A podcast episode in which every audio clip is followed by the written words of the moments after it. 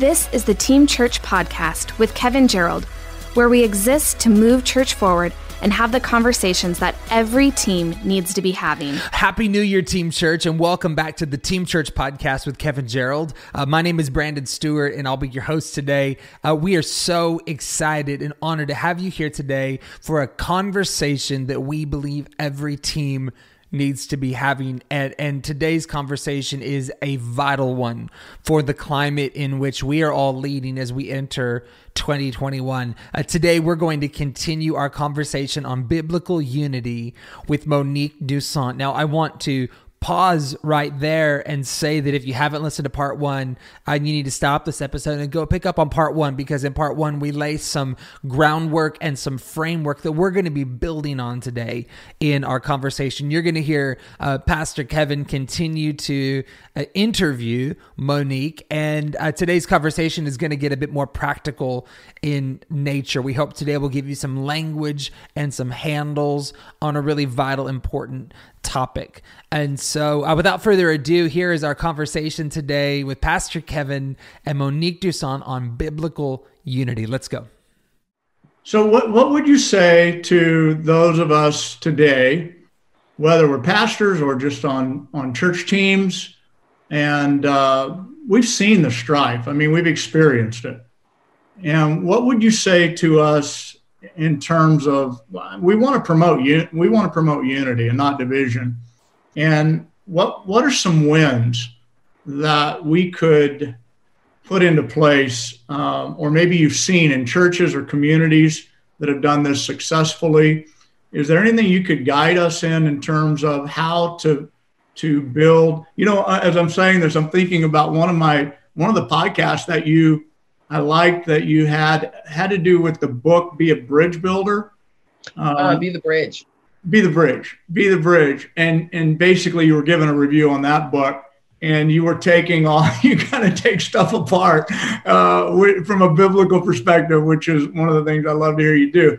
What would you What would you say to us? Um, because we're wanting to stand up for, and we feel like right now being being quiet is creating peace.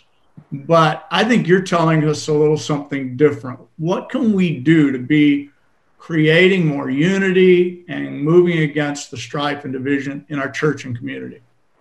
Get in a conversation with the Holy Spirit. See what He tells you to do. That's one. That, you got to start there because I don't want nobody being like, "Well, Monique said the devil is a lie." No, you need to get in conversation with the Lord and figure out what He tells you to do. That's first. Um, secondly, keep the first things first. C.S. Lewis has a quote, and it, I believe it's called his first things quote. And so the the premise of this first things quote is that when you keep the first things first, you get the second things thrown in. So you keep the scripture and historic Christianity first, you'll get unity, diversity, all these other things thrown in. But when you decide that diversity is your number one goal, you're going to lose the first thing. Mm. We can't exchange one and two. We number one has to be number one at all times, at all costs. I honestly have seen within the Center for Biblical Unity as we have kept scripture, scripture, and praise God that Krista is a theologian because she does keep it historically biblical. The Center for Biblical Unity is one big family and we have everybody there. But you have to keep the first things first. And as soon as I change and decide I want to have the second thing first, it, I, I don't have any doubt that it, it's not going to work. Yep. So, um, one, get in the conversation with the Lord. Two, keep the first things first. Three, define your terms. How are you defining unity? How are you defining inclusivity? If that's a word that you're using, it's not a word I personally use. How are you defining justice? Or are you using the term social justice? What what is your what is your vision for ethnic or racial unity? And why is it? You know get some get some deeper conversations going. It's it's really cool right now to say well we want to do racial reconciliation. To me that's made up but that's a whole nother interview. Uh, or you know we want to have a multi-ethnic multicultural church. Well why? The body is multi-ethnic and multicultural. The surrounding community you're in within 10 miles is all white. So you know like what what's your motivation? What are yeah. you define some things, put some things Yeah. on paper. How are you going to actually do this? So that you're not just spinning your wheels. Is there a way that you can keep your church the way it is? Because honestly, there's nothing wrong with your church. It would be better if you just kept your church the way it is and you teach your people truth so that they can walk in personal righteousness. Yep. And then maybe you partner with a ministry that's 15, 20 miles away that really needs help in entrepreneurial endeavors or um, after school programs or justice ministries. Good. But I, I, what we do right now is we're saying we have to basically obey the culture. Yeah. We have people right now saying that the white church needs to lament, repent. And again, that white church, Krista hates that. But this is what these are the terms that we're using. The white Yep. church needs to do all of these things. And people who are who are putting forth this mandate onto the white church are progressive Christians or usually not in church at all. Hmm. Wow. I'm I'm I'm confused. Or they uphold critical race theory. Right. So, you know, it, at some point we're just gonna have to plant our feet and be like, no, I'm not. I'm not doing this. I'm gonna hold to this line, and I'm gonna trust God as I hold to it. what, what would you say is the big difference between social justice and biblical justice? What what To makes me- them different? Social justice. So social justice has a lot of other pieces. Justice is only social because it involves people. So when when we look at the word, to me, the word should always be justice. Now, when we look at our modern context of social justice, it includes, you know, standing out for the marginalized. That's awesome. I am all, I'm a marginalized kind of girl. Like I'm, I'm a stand up for the marginalized kind of person. Yet, how are you defining marginalized? How are you defining oppressed? Social justice today conflates all of these biblical terms and then invites other groups in. So right now you you want to stand up for, you know, the marginalized group. Let's say it's a biblical a biblical thing you want to stand up for. You want to stand up for the widows and the orphans. Awesome, that's amazing. But you're doing it under the social justice format that is also thrown in LGBTQ. So now my my work in standing up for the the orphan and marginalized automatically drifts in to standing up for the LGBTQ. It's all part of the the same train. Ibram Kendi states this beautifully in his book. You know, uh, how to be an anti-racist. To be an anti-racist means to stand up for all the groups. You Mm. can't stand up for this group and not stand up for that group because if you don't stand up for this group, then you're racist. Wow. Wow.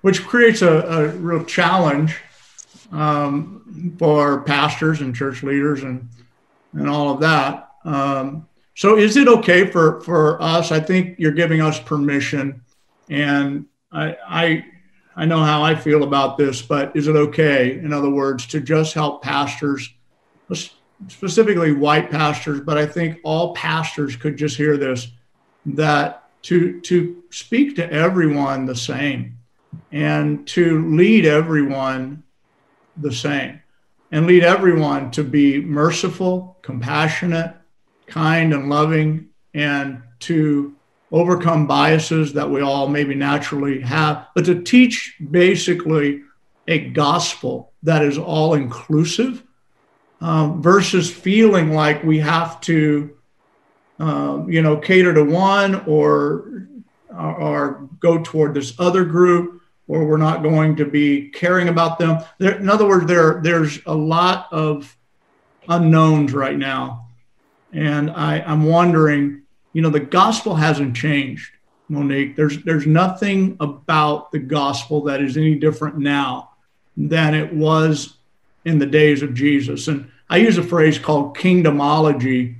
I, I just did the longest series I've ever done, ten weeks to date on on. Uh, uh, on the kingdom and come come your kingdom just basically that one line out of jesus prayer and to me that that creates some of what i feel like has been a real direction for me personally to take is that let's draw this circle big and let's continue to be inclusive versus what i'm being told is well you know the marginalized people, the the the the white people, you you are white privilege, you know, all the different things that I know have an element of truth, but as pastors, as church leaders, aren't we just supposed to to see people as all loved by God, cared about by God, and try to, as pastors, convey the gospel on that basis?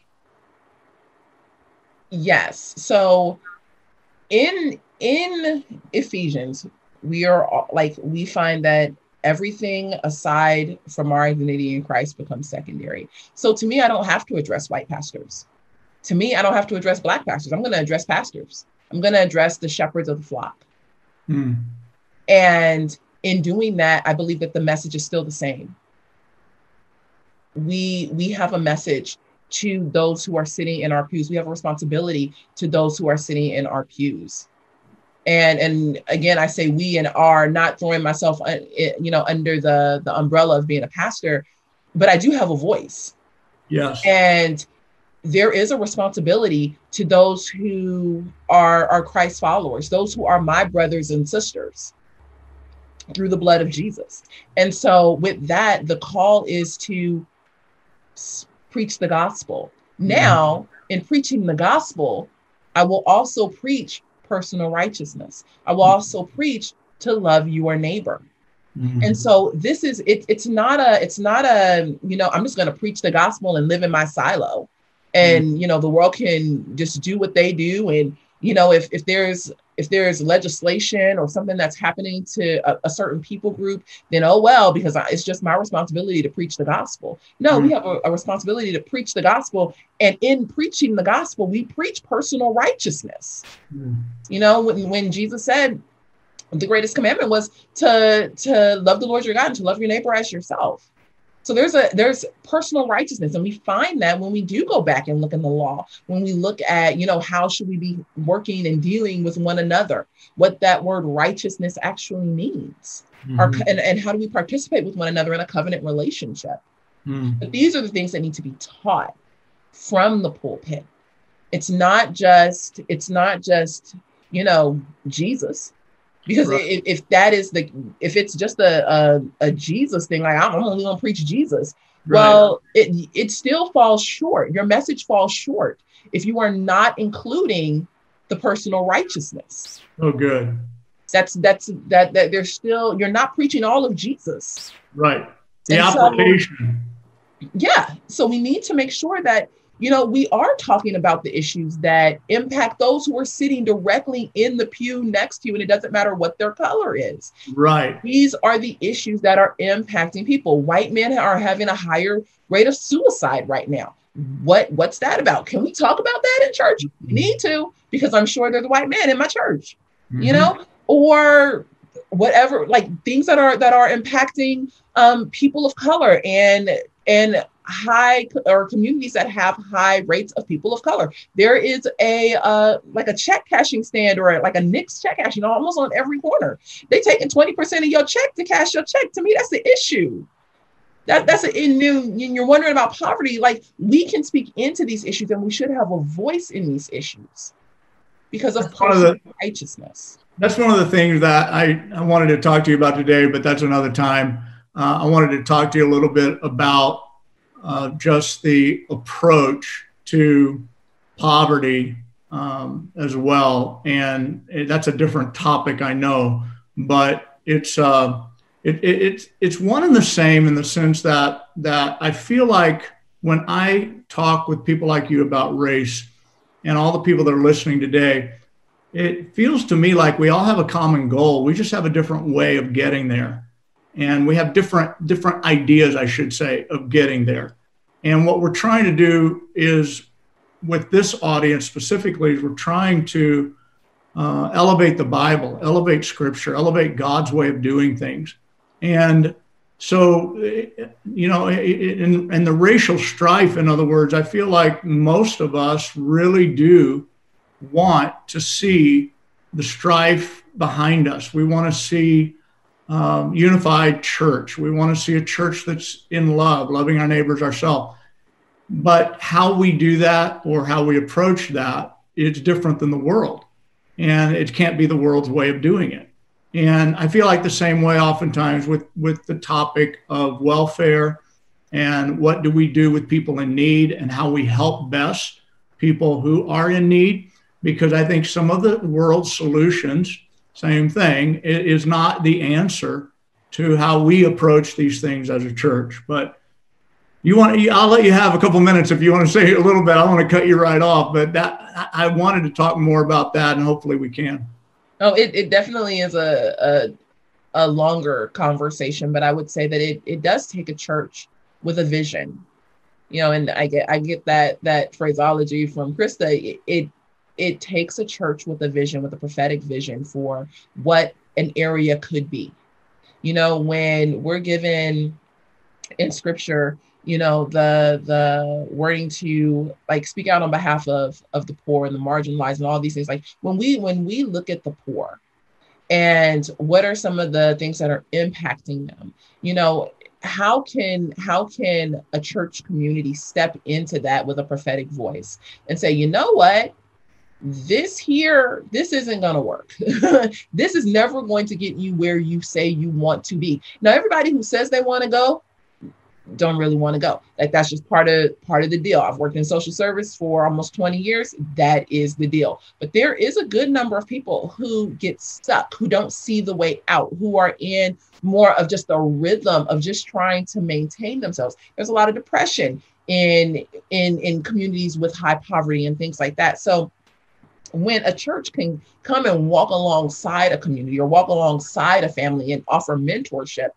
that is is a way to elevate you know a community or a family out of those things when you say don't don't go to Nick's and, and cash your check you know and then you ask questions well why aren't there any banks in this community hmm, hmm. how how can we keep them away from the check cashing service that's taking 20% of their check and either a get them to a bank or get a vision to come in here and help cash checks and do so at the very minimal cost possible to the people that we want to serve. It, you know, homework like in in some communities. I know growing up, um, I had I had sisters who were a lot younger than me, and I had to help my mom with that. There were times when you know there was just a lot going on in my house, and I didn't have when I when I was younger, I didn't have a place to go. And so the church being able to offer a space where kids can go and do homework yeah, these are just different little things. How can you mentor a single mom? You know, I would look at a child who's the product of a single mom and I say, you know, it, does he fall in the category of orphan because he only got one parent? Mm. Is this a ministry that we can begin to to work with young kids on? But we need to have we need to have bigger visions. We need to start thinking outside of the bubble that we've been sitting in within a lot of our church spaces for, you know, the last 30, 40 years. So, Monique, what would you suggest for pastors and church leaders, something they could do, you know, walking away from this conversation today? So, I have three things. Um, one, I would say preach the word. Don't you don't have to finagle it to fit anything. You don't have to make it conform. The word will stand and it will be our foundation. That's the first thing. Two, I'd say exegete your community you know exegete the what what's happening within your own church body you know who are the who are the people who are a little you know more leaning toward critical race theory who are those who think that racism doesn't exist at all and speak into that so that p- we can start to lead people in truth and bring them more closer to a, a middle you know so that we can again be on a, a right path. And then three i would say stop trying to do and let's just be be the body. When we are always trying to do racial reconciliation we are always trying to do um, racial unity and all of those things it really becomes exhausting and it, it can wear people down if we can move into a space of i am going to be I'm this is who I'm going to be. I'm going to be, I'm going to live in my, my stand of personal righteousness. I am going to be someone who is loving, who is kind, who is patient, who does not rush to judgment. Be instead of always focusing on the do. I think those those are the first three steps that I would say, you know, if, if we can we can start this process, it'll open up space for bigger conversations. Very good. Very good. You know, something that you said uh, earlier before we were actually uh, we were talking before we were talking, and you mentioned something to me about pastors today realizing that there are young people and young adults that are, you know, walking away from the church. And I think what you were saying is pastors need to be a little stronger or uh, speak speak to that. Uh, could you could you elaborate on that? again uh, my heart does go go out to pastors because there is a lot of pressure it's speak and you know build and you know do all these things it and it's so important though you know and this is why again it's important that pastors especially are are in conversation with the holy spirit and and, and in the word because young people especially are being siphoned off into the realm of critical theory or critical social theories critical race theory and social justice usually because they have a heart to you know a heart for justice. It's not that they just want to you know say whatever with the church or anything like that. They actually have deep hearts for people. Hmm. and what what social justice especially christian social justice warriors or more progressive christians will do is say well you know you can you can do justice over here and what that looks like, though, is this inc- inclusion of all these other things. And so many young people, especially like during their college time, are led astray into progressive Christianity. Or they say, well, my church isn't talking about this at all. They must not care. And so then they begin to walk away from the faith because, well, G- maybe Jesus doesn't care about these issues. If I can sit in church for 18 years and not hear anyone talk about racism, or um, the poor or anything like that maybe jesus doesn't care i care and so i'm going to step away and do this Wow. So, yes, I, I do believe that pastors should be speaking, especially to young people, about these issues. Parents don't know how to navigate these things. When your kid, who is now being indoctrinated in, you know, the youngest grades of school, into thinking that it's okay for, you know, there to be two mommies or two daddies, or that all people of color are marginalized and oppressed, how do we have that conversation with my kid of, well, look, this is what scripture says. Pastors need to speak into that space. Leaders need to speak into that space of, you know, in, in my parents' ministry, this is what we're addressing today. This conversation. How do I have this conversation with my nine year old? or how do hmm. i have this conversation with my you know college sophomore who is now thinking that she needs to pay you know reparations mm. so i think that that we are at a pivotal time within church history for pastors and leaders and to speak into these very very nuanced issues because people are being plucked out of of the church left and right from what i'm saying and and that is so good. And also maybe some people don't don't know this but doesn't critical theory start uh, in our elementary schools. I mean, isn't that pr- pretty much integrated into the education system? And then it gets really loud, the volume does in our universities? Yes. Yeah, you you see you see pieces of it, bits and pieces of it, especially in teacher trainings. How do how how do teachers do equity what does that look like i think that it's embedded within certain curriculum and things like that and then by the time you get into university Christian or secular. You cannot say, I'm going to send my kid to a Christian school and they are going to miss this. This mm. is everywhere. Wow. So good. Well, we got to wrap this up. And man, it's been good today uh, to, to be with you. I'd like you, if you would, to tell everyone how they can uh, connect with you online uh, and, you know, just find you uh, today. Could you do that? Yes, you can find us at our website, centerforbiblical.unity.com, or you can find us on Facebook at the Center for Biblical Unity and on Twitter at biblical underscore unity. We're on Instagram at the Center for Biblical Unity. And I believe that's all the places. I can't believe how fast this time went by. It really did.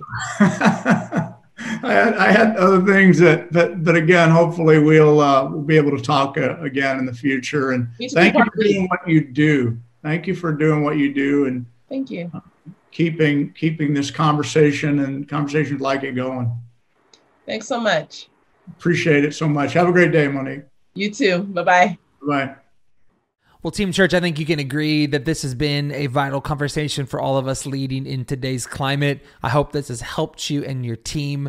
Uh, as always, however, you're listening to this today or watching this today, hit the subscribe button and uh, plan to be a part of the conversation every single month on the first Tuesday of the month with new episodes. I also want to encourage you today to leave us a rating or a comment, however, you're uh, taking in this podcast today, or share it with a friend and let us know if there's any way that we can be helping you with another crucial conversation for your team. So, Team Church, we love you. Hey, we are believing that 2021 is going to be a year of God's favor and God's blessing, and even in some ways, a comeback uh, for all of our churches as we enter into a new season. So we love you. We're standing with you. God bless you, Team Church. Here's to a great year. This has been the Team Church Podcast with Kevin Gerald. For more information on conferences and events, check out teamchurchconference.com.